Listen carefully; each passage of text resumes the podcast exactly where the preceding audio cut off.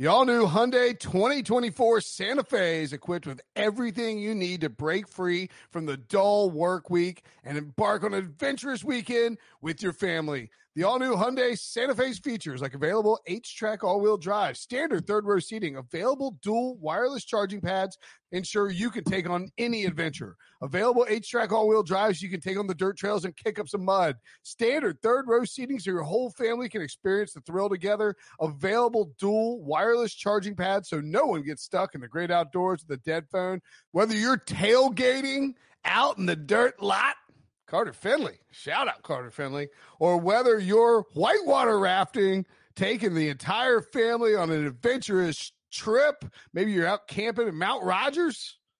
I used to go as a kid. Wish my parents had a Hyundai Santa Fe. The Hyundai Santa Fe is perfect for your family outing. Learn more about the all new Hyundai Santa Fe at HyundaiUSA.com. Call 562 314 4603 for complete details.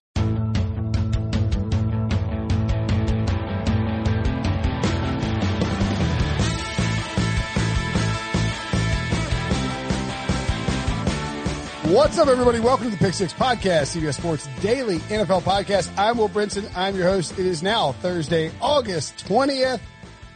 Excited to keep Analytics Week rolling along, or as we're affectionately calling it, Nerd Week. Joining us now, good for the program, uh, the second tallest media member in the NFL circles behind only Pete Prisco. Oh, yeah. Okay, I was going to say. uh, Steve Palazzolo. What's going on, Steve? I didn't know you were calling it Nerd Week. You said it was Analytics Week. See, we don't tell we don't tell you to get on the uh, the show that it's Nerd Week. That's fine. I've been called worse. That works though. Thank you. Um, what, what, is is senior? I feel like you're like in. I mean, you and Sam to me, and obviously there's a a lot of people involved with PFF, but like you and Sam feel like the the faces of PFF to me. Is that fair? Yeah, I think we have been to this point, and you know, I just senior analyst has been like an all-encompassing role, but I've pretty much Sam and I have both kind of worn every hat here. Hi, buddy. Uh, Steve, worn, Steve, father of four, and if you want to see what his uh, fantastic kids look like, very. I'm recording right now. That's your birthday present, so just go stare at the box.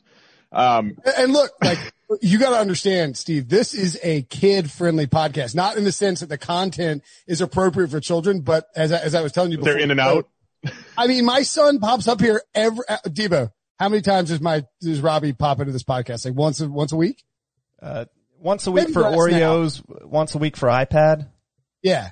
So like if, if his mom is out doing, AK, AK is out doing something, he's coming up here. And I'm like, don't come up here, dude. They sense the red light. Like they sense when I, it's record yeah, time. I'm, I'm, dead serious. He learned. So for a while, my wife was working, um, downtown Raleigh at this museum and I was taking care of Robbie full time and doing my, you know, doing my full time job. And he figured out at that point that if I did a radio hit, he could yell Oreos as loudly as possible. And I had no choice but to turn the Oreos over to him.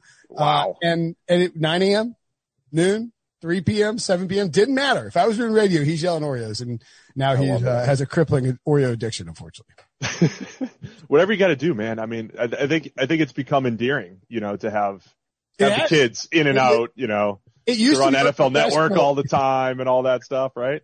I mean, it used to be unprofessional, and now it's like in pandemic, it's like what a great Yeah, right. You know, what, right. what, a what a what a stand up guy. Well, uh, I took their play my their playroom used to be my office, and I took it back and made it my office, so it's kind of uh, like it's a shared space. Yeah, when and so I mean, like people can see it again. You can go to YouTube.com/slash Pick Six and watch this whole episode, and you you have all the the go tos. Like you have the little I don't even know what they're called. I think they're, I don't know who makes them, but the chairs with the, the name stitched on the back. Like you're, you have a Harry back there. And I, we have the exact same one with like some white outline that says Robbie and it's, and you can tell that your kids like him because they're all bent. Like, like Robbie piles in his and plays Nintendo and you have the little standalone trampoline thing. I mean, it's a, it's a quintessential playroom. I've had six months to fix my, my quarantine background and I still have the same one. So, well, well I mean, I've, I've had this for like three years and and people are like, "Oh, that's a pretty good quarantine background." It's like, no, that's just like my professional one. They're like, "Oh, that's that's not that's not." I love it. We're all on the same um, here. Yeah, absolutely. All right, well, let's talk some uh, let's talk some football. So, sort of a, a a general broad state of analytics in the NFL. You guys at PFF, and I'm not certainly not going to ask you like name the teams you work with because you wouldn't tell me. all 32. It's all 32. So Are you, you up to all 32 now? Yeah, we've had them for a couple years now. Yeah. Okay. All right. So every, I mean, you've probably told me this in like passing at an NFL event, but so all, it, what is the varying level? Is there like a sliding scale of how involved teams are in NFL analytics? Cause it, it does feel like at a certain point within the last five years, I'm guessing every owner or every, you know, went to their GM and said like, Hey, look, uh, you, you know, everybody's in on this PFF thing. So go yeah. like, go do, you know, and, and, I'm guessing that not everybody is as involved as, uh, you know, it's not an equal involvement, right? It's, it's true, right? So, um, it's actually one of the more fascinating things that I've seen through the years is you, so like at the combine when we all see each other, that's when we meet with every team and we have a whole team of guys that are out on the road meeting with these teams all the time, but that's like my opportunity to sit in in like 32 meetings and kind of see. There are some teams that roll in with like 15 people and they want to know every last thing that we have and what we're doing and what's the next piece of data that you guys have and how's it being delivered and how can we use it, all that stuff. And then there's another team that might have one guy and he's like, look, I, I'm trying to make headway with the coaches and they oh, won't even listen to me. So it, it is, it is, I think one of the biggest stories is that some teams, some teams have four meetings with us at the combine. They're like, I'm going to get the special teams coaches in here. Then we'll have a defensive coaches. Then we'll have the scouts. So it is fascinating to me that every team has different levels of competency and usage and style and all this stuff. It's really 32 differently run organizations. So like when you hear analytics as this broad, broad term, right. it's just used so many different ways across the league. Do you, I guess this is fine to ask. Do you do you anecdotally do you see a connection between success on the field and more in-depth analytic usage, or does it not really matter? So I think football is such a unique sport because the quarterback is just so important. Sure. So it almost, it's almost like you can have a bad analytically driven team, but if they have a good quarterback, it's like, all right, you know, they have a good quarterback. It makes up for a whole bunch of other ills. So I think it's hard to you know, correlate it directly. But I think it's clear a team like the Ravens last year, I mean, you know, it's, it's not even a PFF thing. It's just they do everything. It, it's not just PFF that's done studies. It's like the Ravens found an edge in every place where you should have an edge. Okay. Right? So like, let me, let me ask you this about the Ravens specifically, because, uh, even Mitchell Schwartz made sort of mocked me for this suggestion. And like, I, I said that if you look at all the running backs that the Ravens acquired, they are all very good at running out of shotgun. And that like, I mean, like J.K. Dobbins was one of the most efficient shotgun runners in college football last year. Mark Ingram, if you break it down, was one of the most efficient shotgun runners with the Saints. Gus Edwards was a very efficient shotgun runner. Um, how am I? Justice Hill was one of the most efficient shotgun runners coming out of Oklahoma State. Is that coincidence or that's analytics, right? Is am I crazy? That's analytics. If you utilize Maybe, I don't, maybe not. I don't know if that's the reasoning there. The whole thing with the run game and like, you know, we're in football Twitter. You're, you're Mr. Schwartz me here. Mr. Schwartz is right. Maybe a little bit. There's the, the corner of analytics Twitter that says running backs don't matter. If I could interpret that, because that's not like I don't. I hate using that phrase. I hate because it just doesn't convey the message. It's essentially like okay, running backs like the fifth most important thing when it comes to a to the rushing attack. I don't have the hard numbers in front of me, but I think the difference between under center and shotgun is probably down the list as well. Okay. I think the reason why the Ravens have had so much success, in part because of Lamar Jackson, but it's the run blocking, it's box count, it's the quality of the defense, and it's the fact that Lamar changes the box count, changes the numbers, and the defensive linemen, you saw this in college a lot early in the zone read era. Defensive linemen are, they don't even try to shed blocks anymore. They're looking for the ball. Like, where's the ball? Where's the ball? And you're getting blown off the ball by a double team, you know, because they're running power at you or whatever it is. I think all of that added up has led to Ravens success. Or yeah, I, I, wasn't saying necessarily that that's why they're successful running out of the shotgun. Just that I think they use that analysis of those players' skill sets to acquire them where they did because they know that they can more easily fit into the scheme. And Je- Mitchell's point was like, well, th- he said, these guys do well what we want to do. That's, he's like, that's not analytics. I was like, well, that is analytics. Like if you identify someone who does something well that you already do and then you fit them into your system, Isn't that maybe that's maybe I'm getting too deep into the semantics here. No, I- it it is, but it's just like, hey, I know my kicker can't kick, uh, you know, beyond my 53 kicker sucks in yards. the wind, so I'm not. You're like, yeah, Or just saying like you can't kick beyond 53, so if it's a 54, I'm going to say no, like I'm going to go for it or punt or whatever. I mean, that's like here's a number, and we know there's numbers on either side of it that make sense and don't make sense. So yeah, I mean, there's a point. I just don't know how much the Ravens have actually used that specific example, unless you have some inside info. no, no, I don't. You, Uh, you keep pushing that, I know.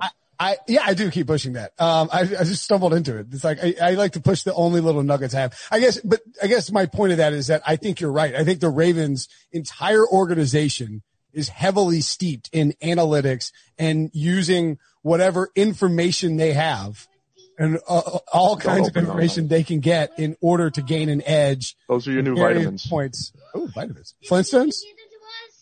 They're uh, gummy bites. You got to go downstairs though. Can I have one? Tomorrow later, we'll open them. New vitamins in town. Can you shut Um, the door on the way down? Thanks. You're you're you're showing a, a tremendous amount of patience, by the way. Like I'd be like, Doing my best. out of here. Um, what uh, what what areas of growth have you seen from teams in terms of usage of analytics over the last year, and what are you sort of expecting in the future? I know that's extremely broad, but I don't know if there's some good examples you might have. Yeah, again, I I think everybody, because you know, we live in this social media world. I think everybody, when again, when they use analytics, they they have something in mind. You know, and a lot of times it's like, well, fourth down decisions, that's analytics, and of course, that's it's all a piece of of a bigger uh, a bigger puzzle. I think the fourth down decisions, you're seeing more of that. There's way more teams plugged in um, to that decision making process, and Well, I fewer mean, teams going off a field. Remember when Bill Belichick went for it on fourth and two? Pete Prisco calls it no nine? Yeah. Yeah, oh nine. He goes at fourth and jackass. Remember when I made that great thing? It's like the Pete, that wasn't funny then. It's not funny now. Stop saying it. um, but like when he did that, it was a huge thing and people freaked out for weeks about it. Now it would be like, oh, you know, he went for it, didn't get it. What are you gonna do? I mean, it's, it's, it's become very commonplace. before I, I'm not I'm not like the numbers nerd at PFF, Right. But you know, there's there's people that are smarter than me from a number standpoint, and then when but I think even just like that that play back in 2009 it intuitively just made sense to me. It was like okay, it's fourth and two. You literally have one play two yards away from winning the game. The game's over if you hit this one play versus you don't get it and then a whole bunch of other stuff has to happen. Granted, it's Peyton Manning and whatever, but like a whole bunch of other stuff has to happen for you to lose. It just made a lot of sense to me. And I think, so I think the change is like coaches always thinking about the worst case scenario, right? It's like, if I don't get it, or if I don't make this fourth and three, then what happens? Instead of saying, when I make this fourth and three, Yeah. here's how it changes things, right? And your, your Pete is always like, gotta kick it, gotta, I mean, he is not, he cannot type Take it in fast would enough. Yeah. always take the points, right, Pete? But like that mentality, and I'm not saying Pete's always wrong. He's probably wrong like 80% of the time when he says that. Clip that, Evo.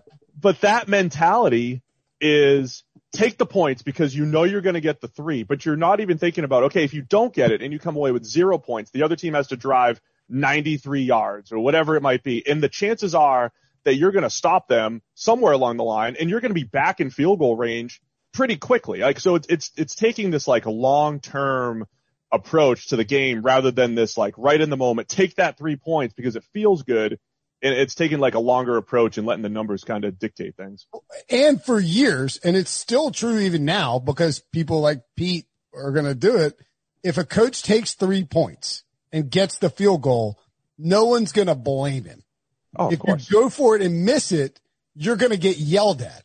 And there's going to be some, like some decent praise for being a little aggressive and ballsy if you go for it and get the touch, you know, so it's like coaches are just inherently conservative and they don't want to get fired and people get fired Right. very quickly and without, you know, I mean, it, it, you, you know, there's not much time in the NFL. So going for it is obviously just, it's, it's not a greater risk, but like the downside is that, you know, a bunch of media members are going to write stories that call you an idiot for not taking the points. Yeah, I, I, I think I, I had a joke tweet a couple years ago where I was like, you know, some coach is going to get up there sometime and just like speak analytically, but like in common sense. Like, of course I went for it on fourth down. My win probability went up. And of course I, you know, passed the ball 26 times to start the game because it's more efficient for winning the, like somebody's going to get up there and do that at some point. And those are like easy answers, right? It's not it, it- going by the book. I don't think is safer because if you're using win probability, Right. then it's actually not safer, right? Like Pete Carroll had that last year. Like, oh, we're going to take the safe field goal. It's like, how is it safe kicking a 50 yard field goal instead of trusting Russell Wilson to pass for one yard, right? Like, how is Right. that even safer?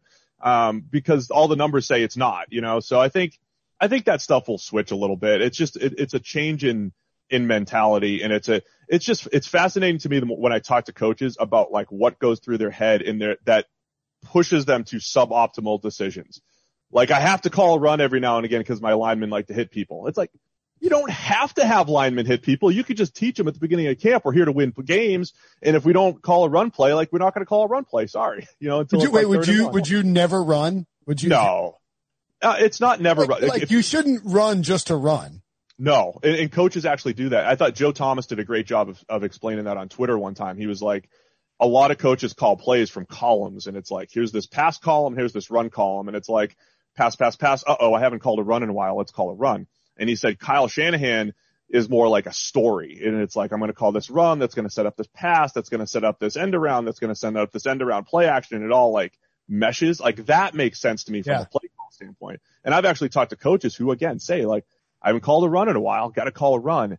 Um, I, I think numbers wise, it would tell you spread to run, run when the box count tells you to, and, and run more in third and one, third and two, third and three, and fourth and one, fourth and two, right? So the times when it almost feels like it's third down, I have to pass because if I get, you know, it just, you would actually run more often. And if you're going to run, don't necessarily bring 17 tight ends in there like Stanford does, Right. you know, spread it out. That's And- exactly and- what Aaron Schatz said on Monday's show was that the, the, and I, I mean, I agree. Like the move is to make it look like you're going to pass and then run. Yeah. Right. Or make it look like you're going to run and then pass. And those things are more efficient because they're not easily diagnosed.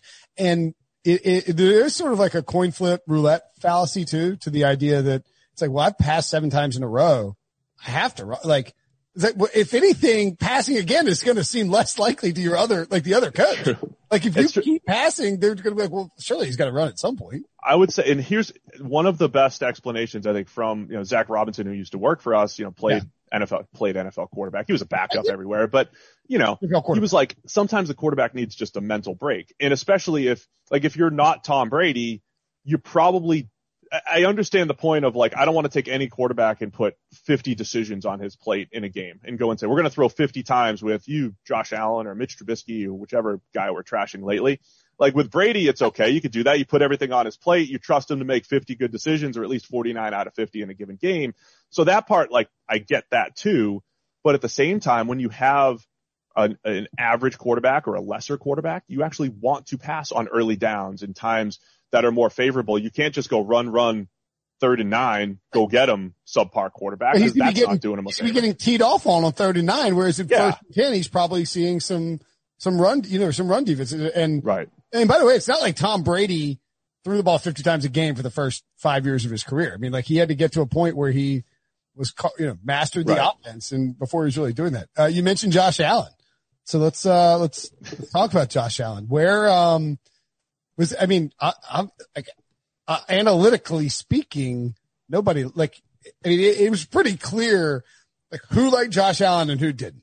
And I, I we're not, I don't want to invoke Pete Prisco 42 times on this podcast, but like Pete is the one of the biggest Josh Allen like table bangers on the planet. He's like, he's an alpha male. He, it's like, it's like, okay, that's, that's Sounds right. thing. Like, okay, okay, he's an out, he's like, he's a dog. He's a leader. It's like, well, that's, that is a thing. That's great. I don't know that that is going to make him successful, guaranteed in the NFL. And then from, you know, I think a lot of people, and we do like to make fun of Josh Allen. And you're right, which we're probably a bit over the top of it, but you look at the analytics from it and you're like, I mean, I don't know how this guy's going to translate to the NFL. Ha- Has your opinion of him from coming out of college changed at all? Where, where do you stand on Josh Allen and, and the Bills this year and what their sort of ceiling and floor is probably because of him? So I, I think so much of quarterback analysis, again, because of social media, because of the way everything is in the world and politics and everything's one or the other, right? Yeah. I think most of the quarterbacks in today's NFL all land in the middle. I mean, Josh Allen's the bottom half of the middle, but I think almost every quarterback lands in the middle and those middle tier of quarterbacks, like quarterbacks eight through 25 should all have good seasons, right? I mean, this is it, but, and at the end of the season, if Josh Allen has a good one, your boy Pete's going, to, oh, look at this. Josh Allen, he's taking a big step forward in year three when like the reality is he has Stefon Diggs and Cole Beasley and John Brown. He's got this incredible group of receivers. He's got a good group of running backs. He can run the ball a little bit.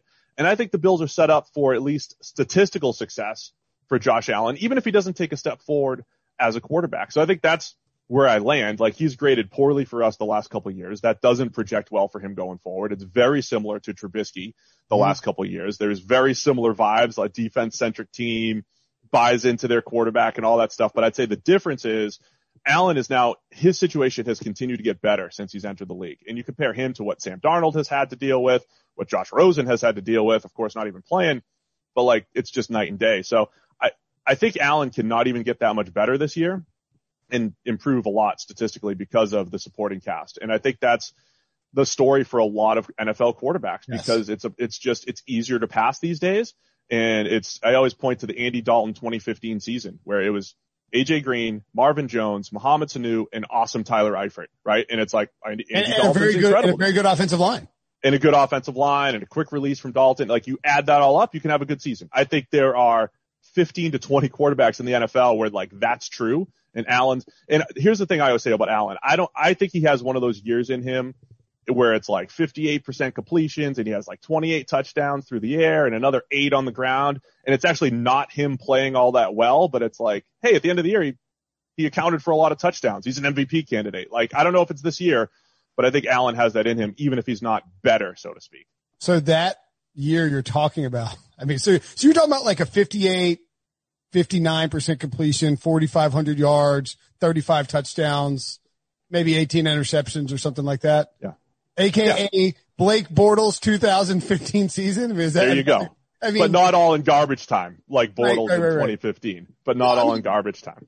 Well, and the thing about Allen is he's pro- he's very vexing because I, I don't want to be I don't want to be wrong on him and like I, I'm not afraid to take a stand one way or the other. I just think that he does have a lot of talent and like you like you're saying you could see it all kind of click, but I don't know that he's going to magically mature into the third year into this unbelievable, unstoppable NFL passer. I think that's the problem. Like the Bills can win right.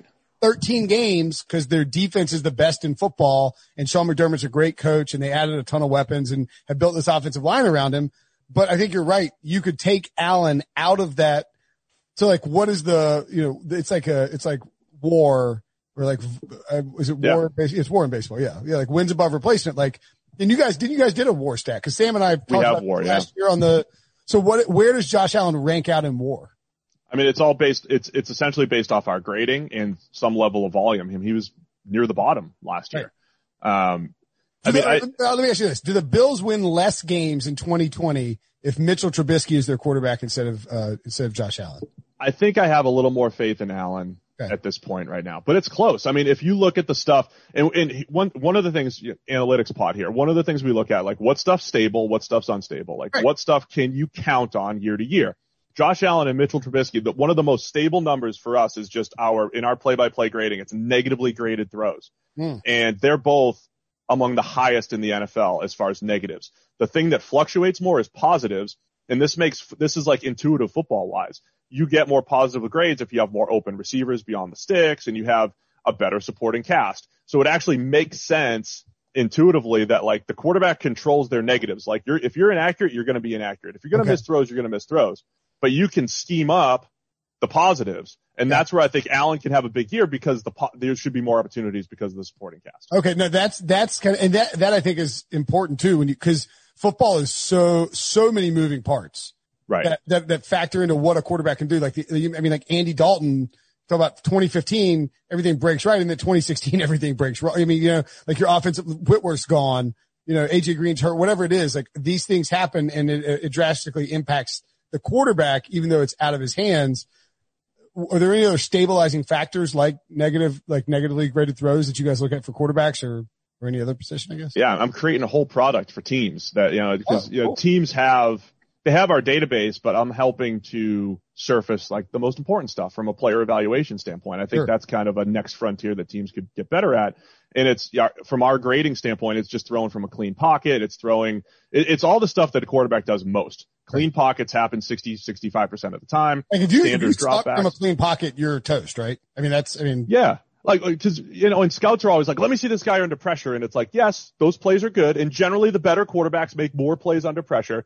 But the best quarterbacks, Brady, Brees, Rodgers, man, they all just, they hit open receivers from a clean pocket and they do it at a high level. So you start with that and then you work to the other stuff. So it's all the things that quarterbacks do the most. It's actually first and second down being more stable than third down. You know, it's things that are counterintuitive to football, but it's just like, what do you see most of and how good is a guy at that thing? Okay. I, I, I like it. That's, that's, I think that's important to know because it's easy to find that stuff. And for people, uh, how high did you pitch at what level? Did Triple you? A. Triple A. I sat in the major league bullpen twice in spring training. For wait, who were you with in, in major leagues? Giants, Giants, Brewers, and Mariners. Man. So wait, where did you where did you play Triple A then? Uh, I was I was with the Giants in Fresno, and I was with the Mariners in Tacoma. Oh, those are fun spots. Triple A. Yeah, it was good. Yeah, about a year uh, and a half. They're contracting minor league baseball. Why are they doing that? Baseball. So sad. I never would have had a shot. I, mean, I was undrafted. I came out of independent ball. Like I never would have had a shot. Right. And they're all doing it for like greed. I mean, what are, what are you doing? Like, what are you, yeah. they want, they want college baseball to become like college football. Like, what, what it's not happening, guys. Like, you're already, your union, d- d- like, jammed you in the seventies. It's over. Like, just pay for the yeah. minor leagues already. You're all rich. There's six levels of minor league baseball. And honestly, so many prospects like need, not that they don't have to hit every six, but they need to at least hit three or four. And it really does get more difficult along the way. It's just such a unique sport compared to football where like everybody goes from college right to the NFL. Like you don't see that as much in baseball. Yeah. And I think like there's an ugly brand of baseball being played when too many young guys are out there. Who uh, I, I don't know why I'm turning this into a. You guys like, what are you doing? You just, I'm just multifaceted over here. Well, what who is the best minor league player that you ever played with? Uh, Buster Posey, Madison oh, Bumgarner. Yeah, Buster was ball. my catcher in AAA. Was he really? Yeah, that's pretty so good. I always joke. I um I threw like 16 straight scoreless innings or something with Posey back there in AAA, and then they Man, put backup a... in right in the middle, and I gave up like five, and I'm like, ah, you know, it's just me and Buster had a good rapport as yeah, like the middle like reliever. When, when Posey got called up, you're like, you know, I should really go with with right, like me and him. It's just you know, 16 yeah. straight scoreless. In case you didn't know, ignore my five ERA here in AAA. Who's taller, you or Bumgarner? Oh, definitely me. He's not that big. He's not that tall. I thought he was. He's like he's from you know he's from Hickory, North Carolina. Yes. Yeah, yes. He was, I was there for his first day of professional baseball. We were in instructional league in 2007. He was, there was a rumor going around that he was like ready to go home. Like he was, yeah, he, he, was 10th yeah. overall pick and he was like, how much money do I have to give back to just go back to Hickory, you know, to yeah. go back home? I mean, he like lives on a farm. He lives on a cow farm in Hickory yeah. in the off season, I think. Oh, that's right. And he was, and then when he was like the the fake, you know, rodeo dude. I mean, that, not surprised. Well, have you heard the Vin Scully story where he, like, Vin tells it, he's he's that like he's like, and then Madison ran into a rattlesnake in the desert and stabbed it with a cowboy boot. And the, the not surprised. You know, first and third, no matter, just right back into it. Vin is um, the best. Vin's the best. I love yeah, it. Yeah, he is. Yeah, he really is. He do okay, a whole baseball uh, podcast. I know. Well, we we do tangents on this podcast. It's just sort of how it works. Perfect. Uh, all right, let's take a break. When we come back, we will uh, tell you whether or not Sean McVay can fix the Rams offense next year. The perfect combination of versatile athleisure and training apparel has arrived. Thanks to the visionary minds of New Balance, Clutch Athletics, and Rich Paul, the designs reflect the heart of the athlete and the spirit of the community. With rising defensive stars Will Anderson and Chase Young on the roster, Clutch Athletics brings the best innovative gear to all athletes, giving them style and performance on and off the field. Learn more and purchase Clutch Athletics at newbalance.com. Okay, picture this. It's Friday afternoon when a thought hits you. I can spend another weekend doing the same old whatever, or I can hop into my all new Hyundai Santa Fe and hit the road. With available H-Track all-wheel drive and three-row seating, my whole family can head deep into the wild. Conquer the weekend in the all-new Hyundai Santa Fe. Visit HyundaiUSA.com or call 562 for more details. Hyundai, there's joy in every journey. So the Rams, the Rams are probably getting a bad rap because they won, they won nine games It would have been in the playoffs with the new system, but people are sort of treating them like they're the worst team in the NFC West. Uh, I, I'm not sure where you fall on that, but I am curious what you think caused the offensive drop off for Los Angeles last year. Was it Jared Goff taking a step back? Was it Todd Gurley being forced on the field? Or was it just a lack of offensive line? Or was it maybe something with the scheme? It was the O line And I do think that the scheme has struggled to adjust. We saw that late in 2018. The Bears, the Patriots, the Lions, all these teams played a little more quarters. They played that 6-1 front and all these different things that just kind of thwarted the, the Rams attack. I don't think they've adjusted that well. But all that said, like the offensive line ranked 31st in our final rankings last year after being top 10. I mean, there were some bad offensive lines last year and we ranked them lower than the Chargers, than the Bengals, than like wow. everybody but the Dolphins. And it just didn't make any sense. Andrew Whitworth is still good at left tackle, but like Rob Havenstein went from one of the better right tackles in the league to one of the worst. The entire interior was a mess. Like it, it really started there. And again, when I talk about the quarterbacks who just, you give them the ecosystem, you give them the supporting cast, they'll be fine. Like Jared Goff epitomizes that, right? Like all these, like all these Kirk Cousins three, too. Cousins like, epitomizes that. I mean, honestly, I mean, all these. Derek Carr. Yeah. I think Carson Wentz and Dak Prescott still are in that boat. I mean, if you look okay. at the last decade of NFL football, there's a pretty clear top eight to 10 quarterbacks. You've got your, your top elites and then like the tier twos like Big Ben and I think Russell Wilson until recently.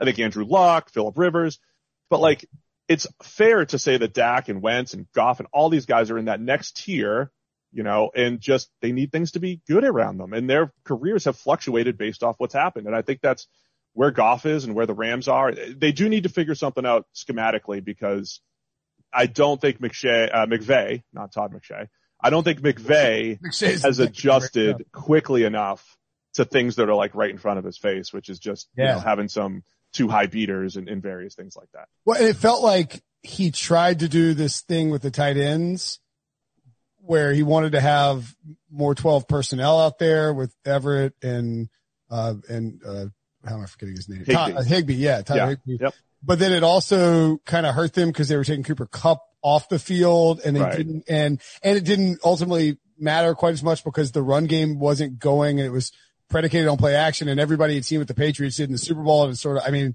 it just right. felt like he got thwarted in one, in 60 minutes.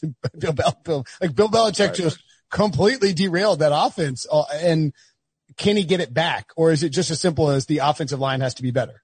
I, I think there's both. I mean, the offensive line has to get it back and McVay needs to show that he can adjust a little bit more. The Belichick thing was fascinating because McVay was essentially like, I can't believe they played quarters. And it was like, I remember previewing the game thinking like, this offense completely changed in week 14 when the Bears played like this and then the Lions played like this and the Lions have Matt Patricia. Yeah. The Patriots have Bill Belichick. Like obviously they're going to talk, right? I mean, it wasn't.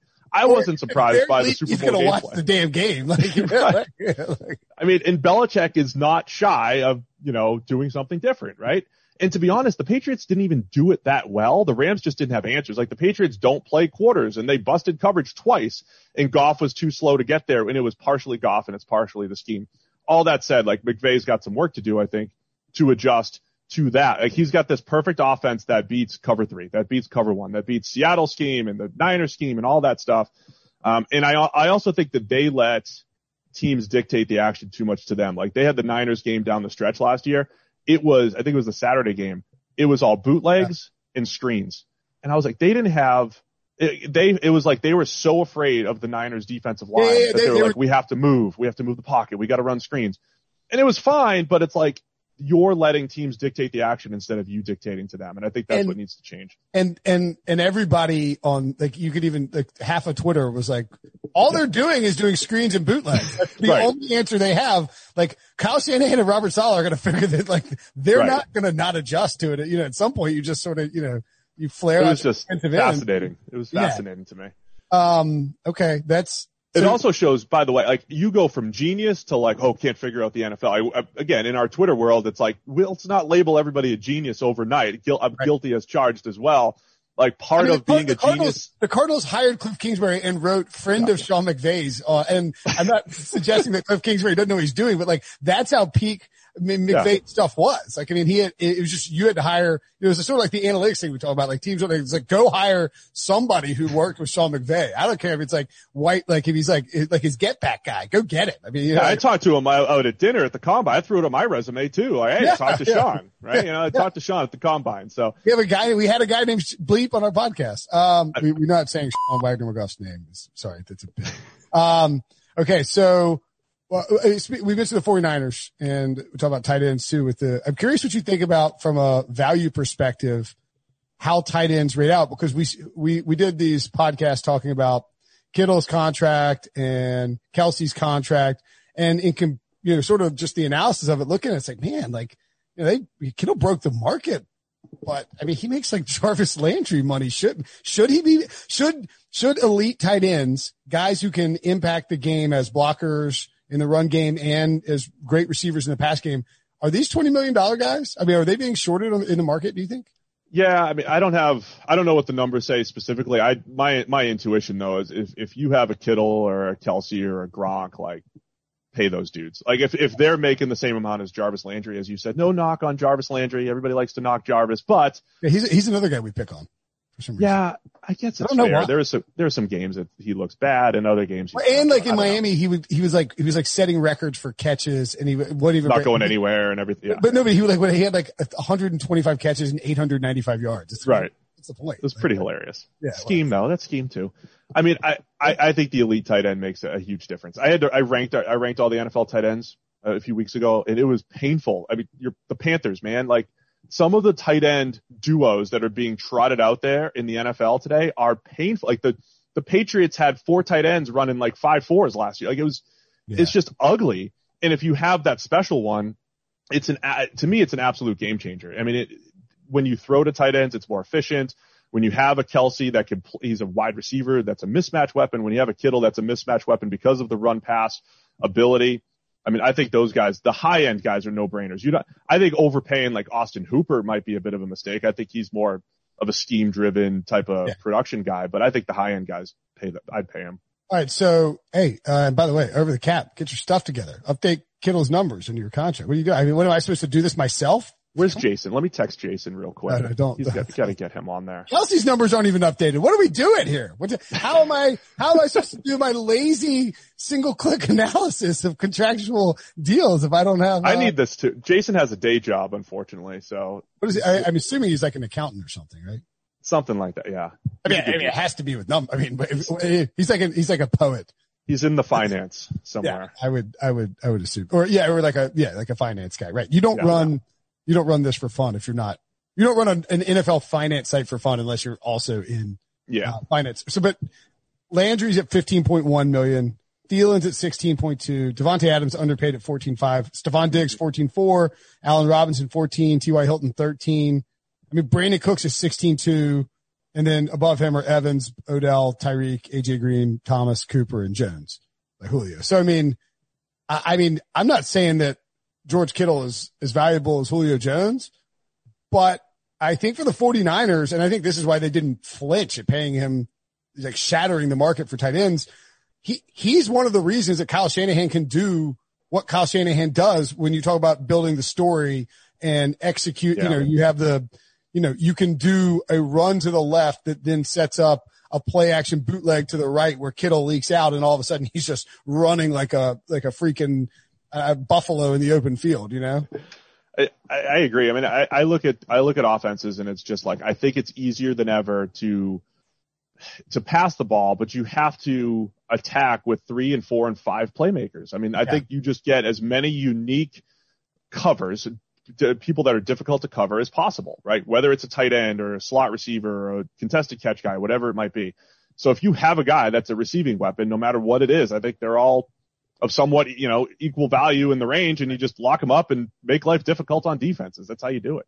Yeah, I, I agree with you. Uh, the, the Raiders tried to do it this offseason, I guess. I mean, they wanted to add playmakers because they need some freaking, uh, they need some guys to catch for, for Derek Carr. They went out and this, it's, so this is a, I, I have like, I, I don't know if I have a beef with the Carr family. Like, I don't know if they, I don't know if it's like a, like they know it's a beef or I really care about it, but I mean, you warned me. You warned me about the Carrs a couple years. Do you remember that? Oh yeah, I told you they'll block you. I got blocked. Are you blocked was, by all of them? I think Darren does. Darren run all the accounts. I th- is that I think, what it is? I think he does. He has to. He definitely. He at the very least has like TweetDeck columns open with like yeah, yeah, yeah. search for Derek Carr. And, Can I tell that story quickly? What happened? Absolutely. I mean, I I so one of my things I try to do at PFF because people don't always understand everything we do. Like, how did this grade come about? Whatever. Like, I try to explain to people and say, here's why this guy graded well or graded poorly. Like, here are the hidden things that you haven't seen. And Derek Carr's in the middle of like a 10 game, hasn't been intercepted streak. Right. And I was, do- and so I put three plays out there that were trying to show like, hey, everybody's talking about hasn't thrown a pick and 300 passes, but like for us, he's had three like of our worst graded passes, minus twos that all got dropped. Like I'm talking like right at a linebacker dropped, right at a safety dropped during this streak. And it's like, who cares about the streak? Like he's, he's throwing the ball right to linebackers. He's getting lucky. So I just put the three passes out there and I'm like, hey, this is what we do at PFF and all that stuff. In fact, I, I got DM'd you after you posted. Yeah. Like, I guarantee. So watch out. Yeah. then he SpongeBob's me. He did SpongeBob text at me. Wait, about what? like. What do you mean? Like, oh, oh, oh, oh no, like the SpongeBob oh. text. the upper lowercase nonsense. Yeah. yeah, yeah, yeah. So he SpongeBob texts me, and I get Raiders fans attacking me left and right. I'm like, I'm not even talking. I'm not even. This isn't even Derek Carr analysis. It's like, hey, we're smarter than you at PFF. Here's how we do things, and I'm trying to like this is interception analysis. It's yes. not. It's not. It's not at Derek Carr. There. It's not directly at him, but yeah, Darren comes in and Raiders fans attacked me. Before you know it, Derek Carr is blocking me and all. this. it's like a Sunday morning. Like obviously he's not on Twitter. Like, well, let me block this Palazzolo guy. Uh, yeah, that's right. That's right. Yeah, it's like you think, so, you think Derek Carr. So I had. So I ran actually a Panthers blog back in like the early 2000s um, and I'm not, I'm, I'm, wearing a Panthers shirt right now. It's, it's, I'm not a Panthers fan, but yeah, at the time, at the time, I, I really just don't care yeah. anymore. Like whatever, if they're good, they're good. But at the yeah. time I was a, a, Panthers fan and like blog, single team blogs weren't even a thing. So I was right. like, I'm going to start a Panthers blog and I'm a, I'm a weirdo, but like there, David Carr had taken over for an injured Jake Delhomme, who I think blew out his arm. I can't hear, no, no, that was him blowing out his arm, but Jake Delhomme gets hurt and they, that's the season they tried out Vinny Testaverde and David Carr. And Carr shows up and he's wearing these little white gloves, these like little mittens. And so I, I dedicated the whole blog to David Carr. It was MrMittens.com and like a picture of him with like these little white gloves. I'm assuming he a bit like got around to seeing it at some point and then just not for no particular reason whatsoever. Like he was terrible. The team was awful. Yeah. For no reason whatsoever. Like I also just, I, I, don't get, I'm not down with Derek Carr. I don't think, I didn't like him coming out of the draft. Um, and I feel like he's sort of, he's, he's like a, you know, he's like a Cousins or, you know, whoever else. Like you need everything around him to go right. And he doesn't take chances down the field. And his That's little off, thing. his little preseason so he's like, nobody believes in me. It's like, well, this, dude, like you're getting paid 20 million bucks a year. Like Jon Gruden's not cutting you. It's like somebody believes in you. So settle down. Um, but they like Derek Carr. I, I know he did through that he turfed that ball on the fourth and 15 yes screenplay last year. Right. And I tweeted out, I was like, ew, like, you know, you gotta give it a chance. And like Derek Carr, like, is tagging like CBS or David Carr's tagging, quote tweeting and tagging CBS Sports and be like, this guy doesn't know what he's talking about. Like he thinks it's a, you know, there's nobody open. It's a screen. I was like, I was like, I don't care. I don't care if every dude is lying down holding his hamstring. Like it's fourth, it's fourth down. Do something. Like, dude, throw it in the air. I mean, do something. And, and that's sort of, I think that's where the beef is circulated. I'm, I'm blocked by them all. Uh, I guess this is a circuitous way of saying, do you believe that the Raiders will be good? And that, do you think the addition, like, I don't get the addition of Henry Ruggs unless they're just going to maximize him around the line of scrimmage and hope and let him take it deep. Maybe that works. They, they don't have a quarterback to stretch the field. So what, what does Ruggs do for you? So yeah, I'm all over the place with Carr. There was a point in 50, like in 2015 and 16, he looked like the next top 10 quarterback. You know, throw this, throw this out there, what the top 10, whatever that is, right? He looked like that next guy, and I thought him and Amari Cooper had this really good rapport, and that you know he could throw a t- like Carr can make every throw, and I know that's yes. generic scout speak, but he literally can throw the ball down the field extremely well. Like when Alex Smith was super conservative, you were like, do you really want Alex Smith throwing the ball down the field? And actually, he proved that he could do it too when he, you know, unleashed in 2017. It's more mental than physical. It's yeah. not physical. It's a mental thing. And, and, and here's the comparison I'll make with Carr, right? Matthew Stafford, the last, before last season was right in Carr's territory as far as like low average depth of target. Like Derek Carr had the lowest average depth of target in the league last year. Stafford had been bottom five for a couple of years. Stafford has a cannon. Like you want him unleashed. Last year, Stafford increased his average depth of target by four yards per attempt. Like he went from six and a half to like ten and a half, which is absurd. Yeah. And he was incredible and until he got hurt. Carr isn't, he's not Stafford's arm talent, but like he has that in him. Like if Carr just decided to be aggressive, and, and I guess my issue is like you're down 26 to three against the Jets and you're still checking down. It's the situational awareness. It's that, um, you know, Brady gets, oh, dink and dunk Brady. You know, people say that about him, but like Brady when he needs to throw the ball down the field, does it, and he knows how to adjust to the game situation, and he's good at it. Like Peyton always, like the best quarterbacks have that. Carr, um, and Sam Monson always makes this point for us on our podcast, like Carr and Cousins, you just, you've already lumped them together. They're missing something from like an instincts point of view. Yes. And that leads to fourth down throwaways and Kirk Cousins taking a knee when he was supposed to spike it and he pressed the wrong button and Madden, right? Like those things seem to happen with those guys a little bit more. Carr had that terrible pick with no pressure where he just panicked and threw it up a couple of years ago against the Rams. Like far too many of those. But Oh, like was long, awful too. It was awful. It makes was you terrible. out on a quarterback too when you do, you do, that. Like it's like I wrong button Madden plays. I think Right. we'll say that like Carr and Cousins, like That's a- they have those, but Carr has the ability to go down the field and maybe having a Ruggs to stretch the field. It's just to kind of like induce him to do that a little bit more. I did think CeeDee Lamb would have been the guy though. Like CeeDee Lamb felt like the guy that they he could go on the outside. They can work the back shoulder game. Carr has great touch. YAC, he's a YAC would have been- monster. Like Yeah. in the open field and he's taken off. I, I was surprised they didn't go with CeeDee Lamb there. But on like, all, if all Carr does is just like stop checking down and just attack down the field, like he's capable and he's capable of putting it together a big year. My concern is the rest of the playmakers with the Raiders. Just having Ruggs doesn't completely change the mix over there. They're still like a bottom eight to ten group of playmakers. You know, Do, do you think there's a chance that like Carr and like I could definitely see this being the case with Carr, and I, I don't want to belabor beating up on Carr. Like we're gonna get a bunch of reviews on the on the on I, I, Apple. he's a tier three for me. He's a tier three quarterback, the same as Cam, I think, the same as Matthew Stafford, the same as a whole bunch of other guys. Are you put that him are with dependent- Stafford? I think Stafford's tier two. I think Stafford's tier two. Uh, tier two for me is is is high. I mean, Okay. I just think it, it's like a high. It's a tier high one is bar. like Mahomes and Right now, for right now, the way I did it was just Mahomes? Mahomes and Wilson. But I think you Okay. know the last ten years, it's Brady, Brees, Rodgers, and Peyton. You know, like, were the guys that were there. And I think tier two has been Rivers for the most part, Big Ben, Russell Wilson, Andrew Luck, Matt Ryan. I think all those guys have been Okay. in that group. And the next tiers, so you got Cam. Stafford like at the top of like tier three and yeah, yeah. okay. Stafford and Cam were close to the top of tier three. I think. Okay. safe. Well, I, I wonder, but I wonder with Carr if it's like almost if I throw these picks, if I take these chances down the field, my picks, uh, my interceptions are going to go up, and I'll be criticized. You know what I mean? Like, Yeah. like him and Cousins think like if they we can't can't have turn can't have interceptions. People, it's like Yeah. nobody cares about their deep interceptions anymore. Like I mean, like, I mean, maybe they do, but In our like on our world do, but coaches do. In our world they don't, but it, coaches do. But like if you're smart, it's like the risk reward. Like this is how Baylor plays football or played football. It in college, it's like I'm just going to chuck it deep four times, and if you go one for four, like you gained 40 yards. You know what I mean? Like just be more aggressive, and Right. good things will happen over time, even if it looks ugly. right because if you and if if you gain forty play, if you gain forty yards on four attempts, That's good. averaging ten yards per play. Yes. Like, yeah, right. yeah. Um, okay, so what else did I have? I missed. Oh, I know what it was. Um, you're you also do a ton of draft. You do a ton of draft work, right? Yeah. I've passed off some of it, but still. Oh, and you know what? I'm terrible. I'm gonna I will record something. I forgot to promote your. You guys Oh, right now you can get a discount at PFF.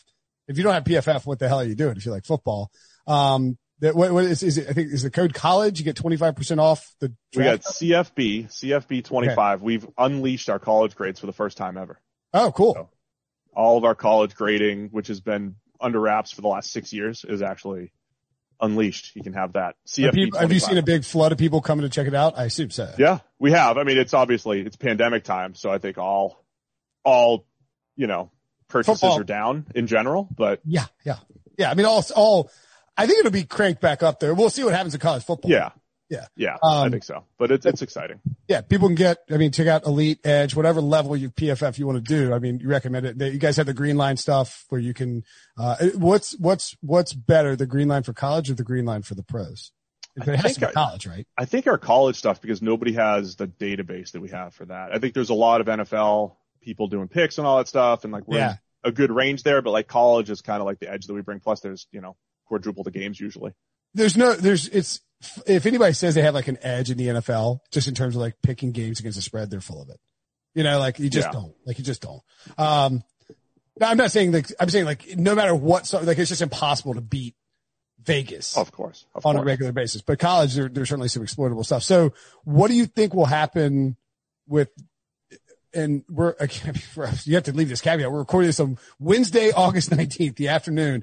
College football com- completely canceled by the time like this is published on Thursday morning, but w- how do you think teams are going to focus their evaluation? Will they lean more on analytics? Cause I mean, you're, you, I mean, like if, if the Big Ten doesn't play, you have film of Justin Fields, but it's old film and Right. it, it's still him, but you know, you don't have as complete a picture. How do you think this pandemic will change what teams do for the draft? Yeah, I think it is. I, I think they're going to focus more on the off-field stuff because you have like a smaller sample size, you know. And I like to listen. I know other people listen to like every post-draft press conference, Yeah. and, and I don't. I listen to some. I, I it, it's interesting, but every single coach this year and GM was like, "We got football guys. We got to. Ha- you got to have people that love football because."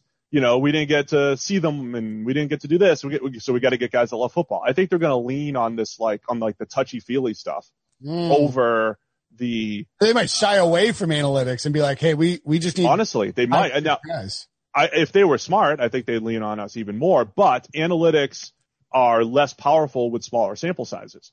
So you have a guy like Miami's six foot seven, Gregory, Gregory Rousseau, who should have had a breakout year this year. Like he should be out there having a breakout season. Last year, by our numbers, he was good, not great. He was like the prime candidate to kind of like justify first round status, but he doesn't have that 600, 700, 800 snaps to like prove it. But NFL teams are going to look at it and almost be like, well, he's got the tools.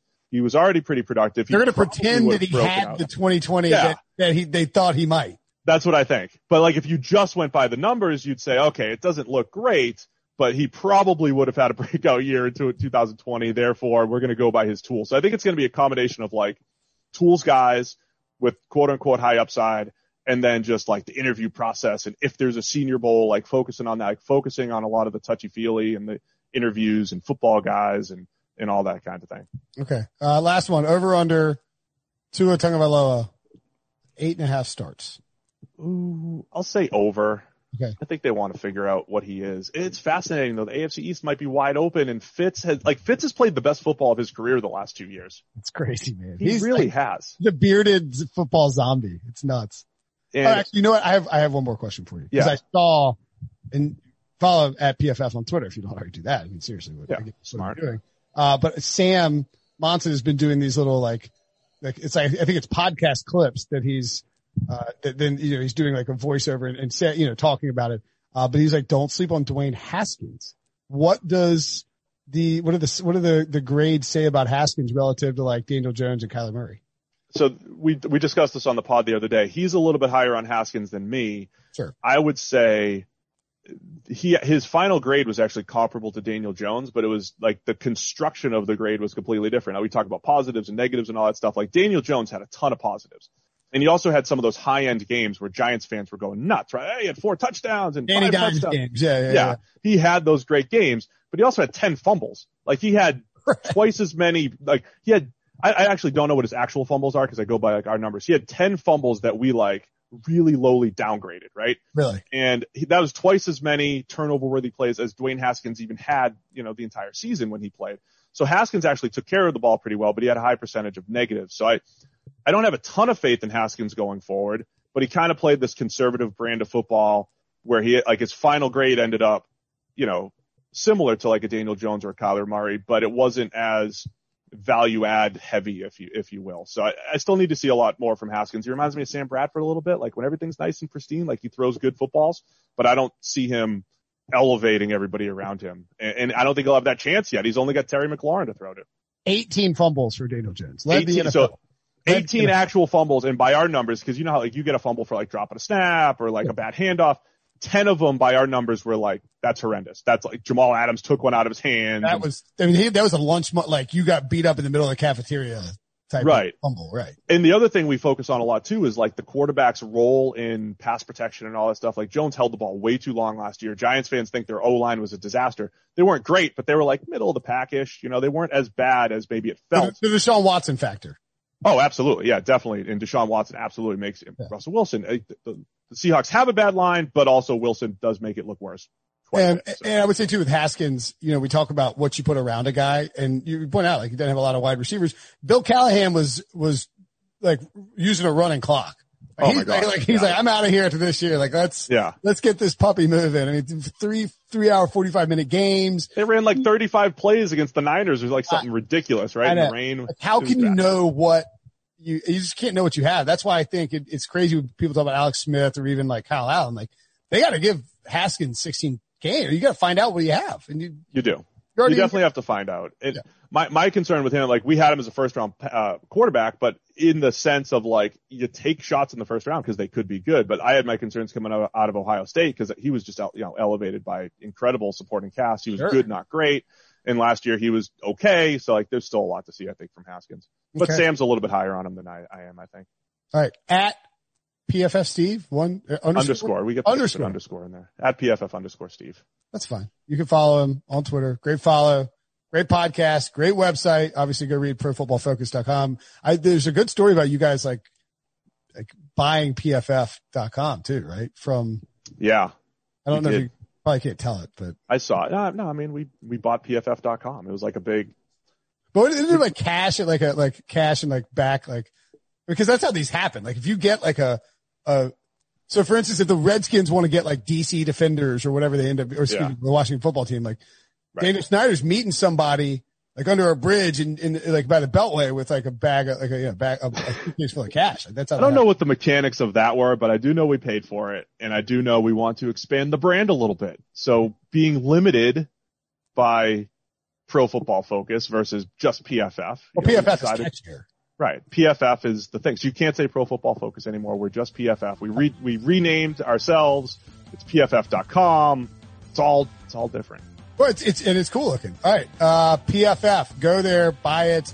Uh, you can check out, uh, every, there's a, a cornucopia of information on there from player grades everything. Steve, always a pleasure, buddy. Thanks for doing this. Uh, talk to you soon, man. Absolutely. Thanks for having me.